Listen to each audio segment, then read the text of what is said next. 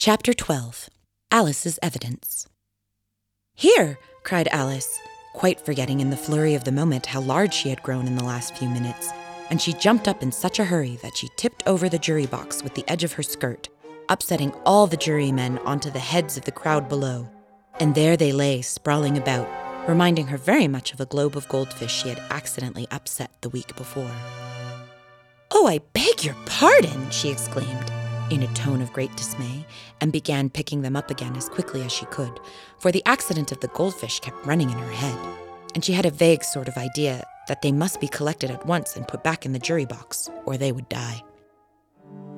The trial cannot proceed, said the king in a very grave voice, until all the jurymen are back in their proper places. All, he repeated with great emphasis, looking hard at Alice as he said so.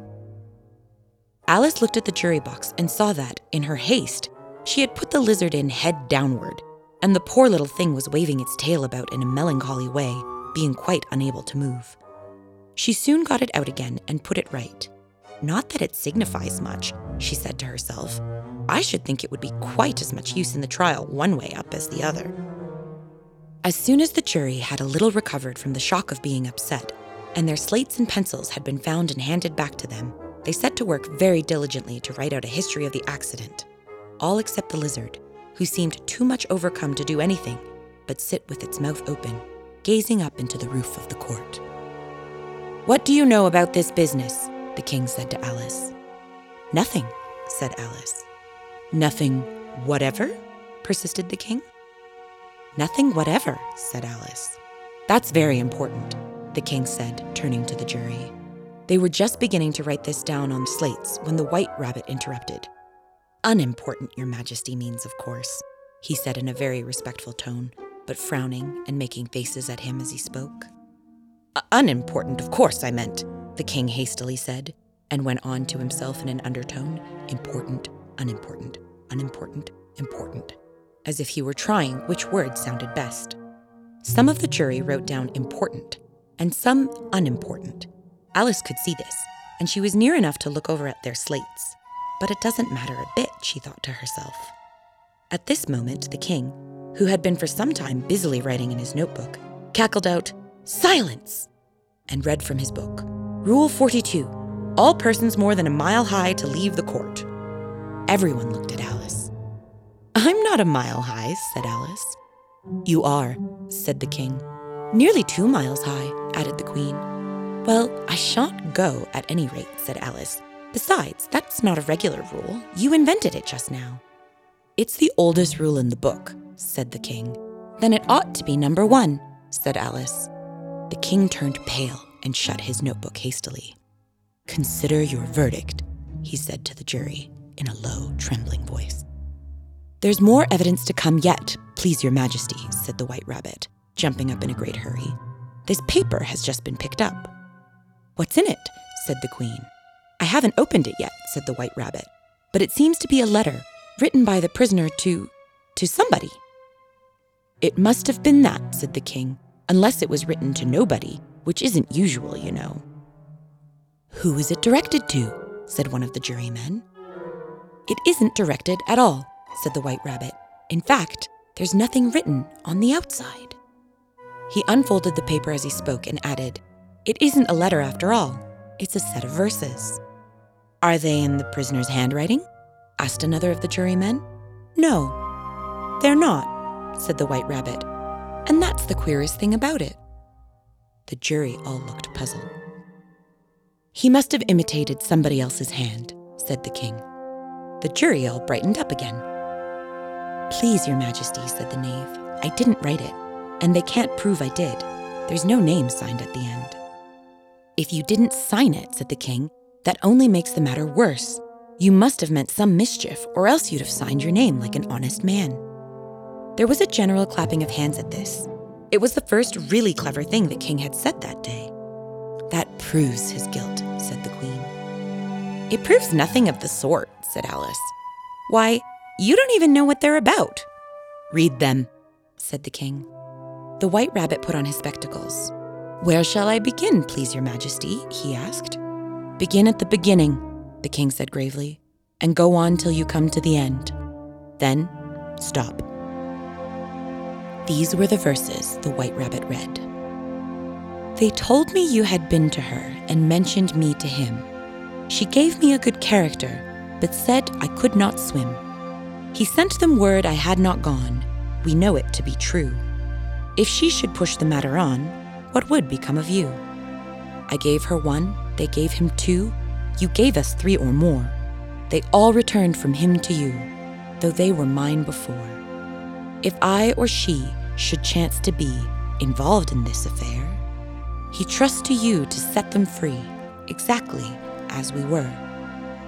My notion was that you had been, before she had this fit, an obstacle that came between him and ourselves and it. Don't let him know she liked them best, for this must ever be a secret kept from all the rest, between yourself and me.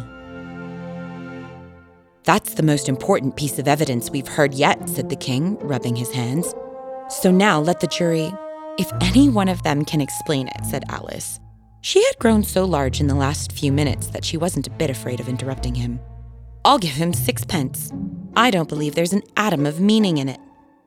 The jury all wrote down on their slates, She doesn't believe there's an atom of meaning in it, but none of them attempted to explain the paper. If there's no meaning in it, said the king, that saves a world of trouble, you know, as we needn't try to find any. And yet, I don't know, he went on, spreading out the verses on his knee and looking at them with one eye. I seem to see some meaning in them after all. Said I could not swim. You can't swim, can you? he added, turning to the knave. The knave shook his head sadly. Do I look like it? he said, which he certainly did not, being made entirely of cardboard.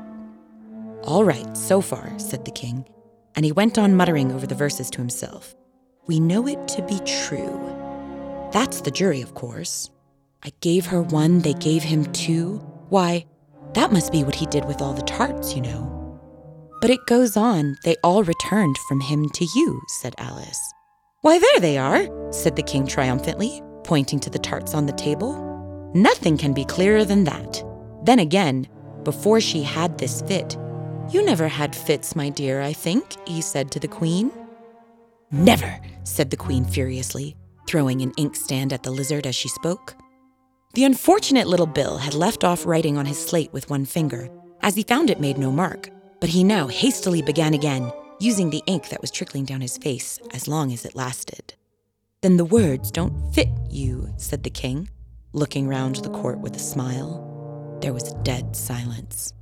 It's a pun, the king added in an offended tone, and everybody laughed. Let the jury consider their verdict, the king said, for about the twentieth time that day. No, no, said the queen. Sentence first, verdict afterwards. Stuff and nonsense, said Alice loudly. The idea of having the sentence first. Hold your tongue, said the queen, turning purple. I won't, said Alice. Off with her head, the queen shouted at the top of her voice. Nobody moved. Who cares for you? said Alice. She had grown to her full size by this time. You're nothing but a pack of cards. At this, the whole pack rose up into the air and came flying down upon her. She gave a little scream, half of fright and half of anger, and tried to beat them off, and found herself lying on the bank with her head in the lap of her sister, who was gently brushing away some dead leaves that had fluttered down from the tree upon her face. Wake up, Alice, dear, said her sister. Why, what a long sleep you've had.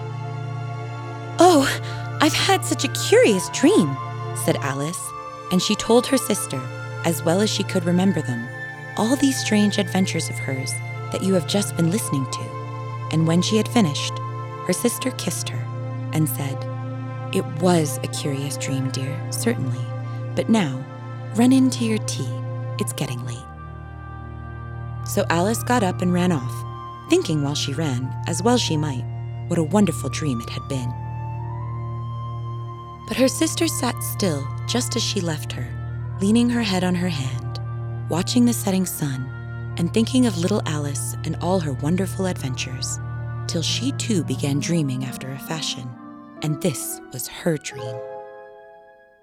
First, she dreamed of little Alice herself, and once again the tiny hands were clasped upon her knee, and the bright, eager eyes were looking up into hers.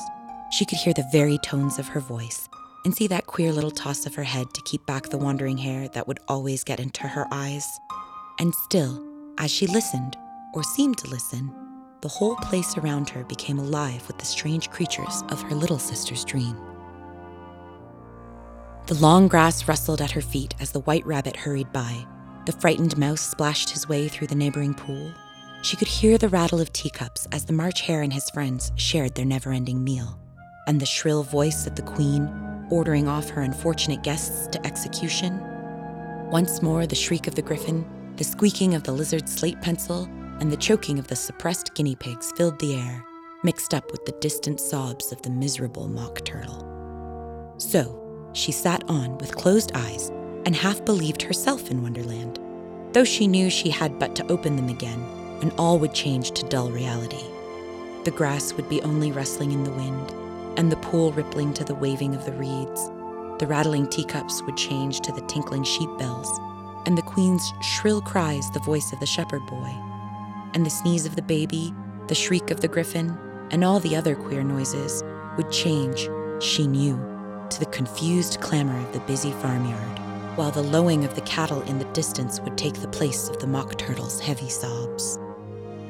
Lastly, she pictured to herself how this same little sister of hers would, in the aftertime, be herself a grown woman, and how she would keep, through all her riper years, the simple and loving heart of her childhood, and how she would gather about her other little children and make their eyes bright and eager with many a strange tale, perhaps even with the dream of Wonderland of long ago, and how she would feel with all their simple sorrows and find a pleasure in all their simple joys, remembering her own child life and the happy summer days.